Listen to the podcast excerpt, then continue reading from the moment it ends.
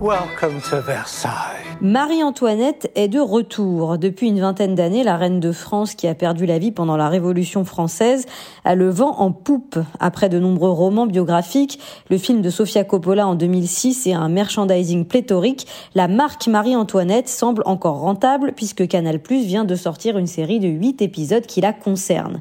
Super production pilotée par l'anglaise Deborah Davis, à qui on doit le film La Favorite, mettant en scène des acteurs venus de toute l'Europe, Marie-Antoinette s'inscrit dans la lignée des séries en costume à très gros budget de Canal, comme le fut en son temps la série Versailles.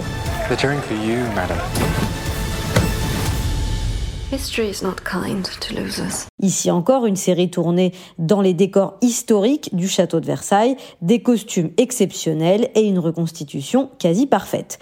La première saison met en scène l'arrivée de la jeune archiduchesse autrichienne de 14 ans à la cour de France.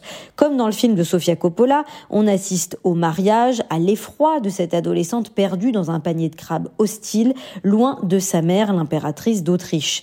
Elle est gérée par Madame de Noailles, sa gouvernante, qui est tellement à cheval sur le protocole qu'elle la surnomme Madame Étiquette. Marie-Antoinette rencontre aussi Louis XV, décrit comme un vieux barbon lubrique, dont la seule activité semble être de batifoler avec sa scandaleuse maîtresse, Madame Dubarry. Le reste de la famille Bourbon est tout aussi dysfonctionnel et plonge au début la jeune fille dans un terrible désarroi. Never take no for Mais dans cette série, la dimension politique est très présente. On comprend bien que Marie-Antoinette n'est autre qu'un ventre, qu'on envoie sceller une alliance politique entre gouvernements grâce à l'héritier mâle qu'on attend d'elle. Sauf que la jeune fille n'a pas été briefée sur les choses de la vie et Louis XVI, son mari, est dépeint comme un adolescent plein de tocs, totalement insensible au charme de sa nouvelle épouse.